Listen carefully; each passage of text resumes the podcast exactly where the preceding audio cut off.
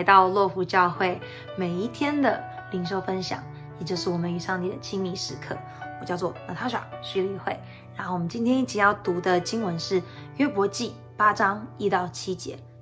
非常的快速。那我们就一起来看一下这一个经节在说什么吧。比勒达首次发言，书亚比人比勒达回答说：“这些话你要说到几时？你口中的言语像狂风到几时呢？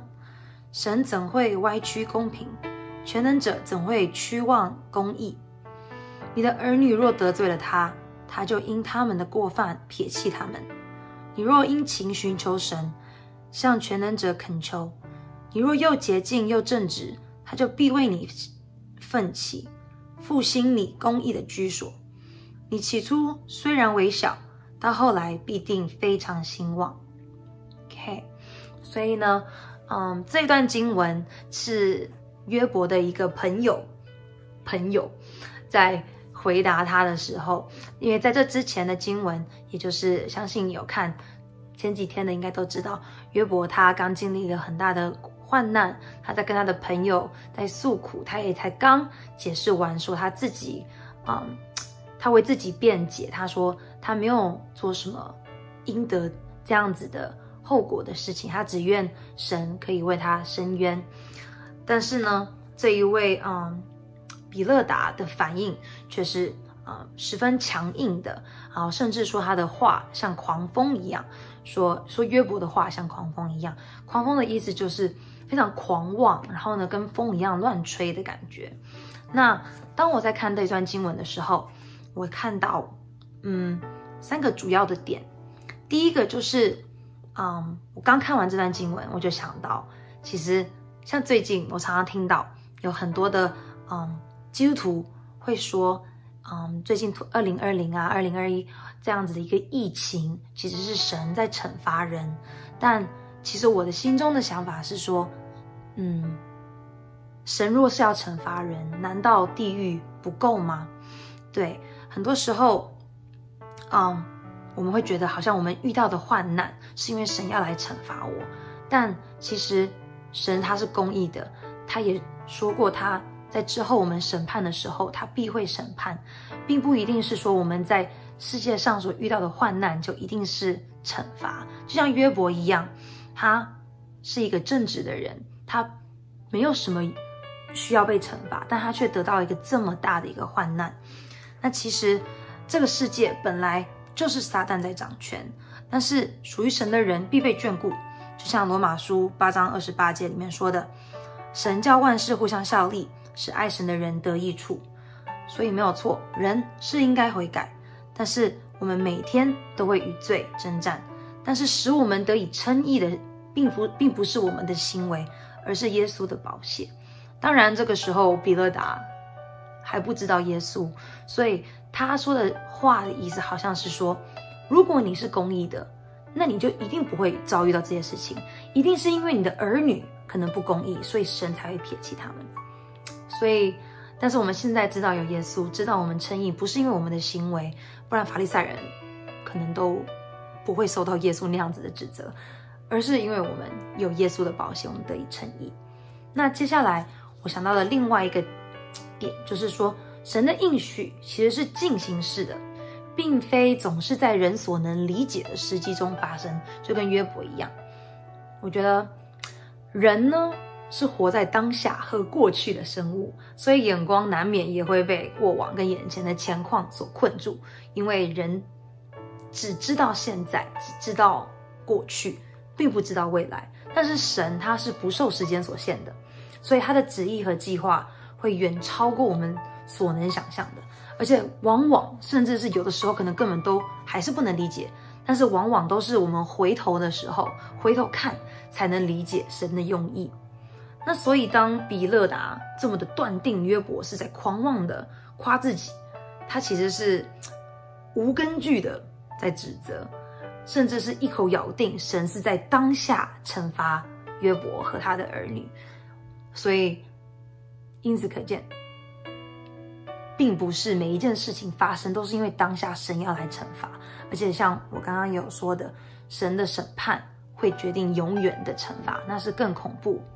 更完整的惩罚，并不是这个世界已经是被撒旦所掌权的世界可以给予我们的惩罚。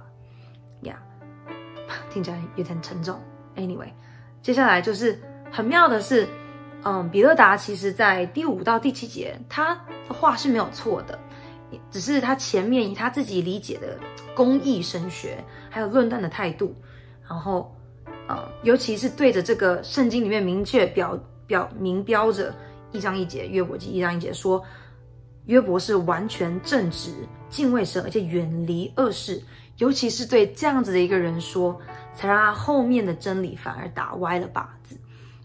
他的后面五到七节是说。你若殷勤寻求神，向全能者恳求；你若洁净又正直，他必定使你兴旺。所以，其实最后那一句第七节，在后面约伯记四十二章十二节又得到应验，就是之后神大大的加添福给约伯，甚至大过他以前所拥有的。所以，很神奇的是，这一段虽然他前面是用指责的方式，但其实后面说的是没有错的。所以在现在的我们也可以看。这三节来，来告诉我们自己，或者是来认知到神他是公义的，神必定会听他，他接近他，嗯，寻求他的人的呼求。最后一个我想到的就是非常的，嗯，非常的可以应用，就是说所谓的正确的安慰，嗯，很多时候现在的人们都有着一定的教育水准，所以自然的会以自己的聪明来理解。身边的人或者自己的问题，尤其我就会想到说，很多时候女生啊可能会跟男生在诉苦哦，怎样怎样怎样，但是男生就会第一个反应就是啊，我帮你解决这个问题，我们来解，我们用个方法来解决。但是其实很多时候女生就会哦，你根本都不懂啦，就是因为其实很多时候有人人呢想要表达困难的时候，并不是一定要找一个答案，其实很多时候自己都知道那个答案，其实很多时候。想要的只是一个陪伴，或者是一个倾听，所以这让我想到，嗯，罗马罗马书的十二章十五节到十六节，就是与喜乐的人同喜乐，与哀哭的人要同哀哭，彼此同心，不要志气高大，倒要俯就卑微的人，不要自以为聪聪明。对，所以我觉得人呢，本来就很难去理解。神的旨意，或是神做什么事情的原因，那我们用自己的聪明去想要解决，很多时候反而本末倒置，想要帮助这个人，但却反而伤害到他。就像或许约伯的这位朋友比勒达对待约伯一样。那从这当中，我们其实可以看见之后保罗非常有智慧的话语，就是与喜乐的人同喜乐，与哀哭的人同哀哭，陪伴他，陪他一起走，然后为他祷告。我相信这一定就是。最好的安慰的方式，对，所以看完这一个经文，我也常常也是让我给我给我自己一个一个 reminder，就是说，很多时候有着一个在教会久了，会有一个很明确的神学观，会有一个很明确知道说神是怎么样的神，但是当有需要的人问到关于神的事情，说出口的并非是。我说出口并非是最有智慧或是最温柔、最合适的话，而是我可能我自己的理论，所以也真的是愿神持续的来，嗯，怜悯，然后持续的来恩膏加予更多智慧在我身上，还有任何需要这样子的一个正确的安慰方式的，嗯，朋友们身上。好，那我们就一起来做一个祷告，结束今天这个有点乱的一个灵修。希望还算可以，我们一起来做一个祷告。亲爱的主啊，真的是，嗯，感谢你给予我这样子一个机会，可以来在这里分享，嗯，这一段我对于这一段话所有的一些感想，还有所得到的一些，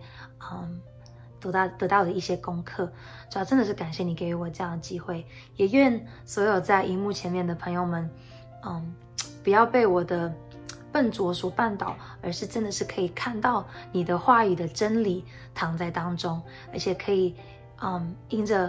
啊你仆人的的分享，能够或许看到一点点你的光照在这些啊光在 光照在这些经文上面，主啊，愿你真的是持续的保守每一个看到这段经文的人，可以知道怎么样子的以你所教导的方式去安慰、去关怀身边的人，而不是以我们自己的聪明、以我们自己啊所学到的知识去想要去帮助别人，而是知道真正那能够安慰的，只有你的灵能够真正的安慰、满足身边忧伤的人的心灵。所以愿你真的是始终与我们同在，也愿你嗯保保守我们的每一天，嗯带领我们走在你的道路上。感谢你主，真是那信实的神，奉主耶稣名祈求，阿门。好，那就这样，拜拜。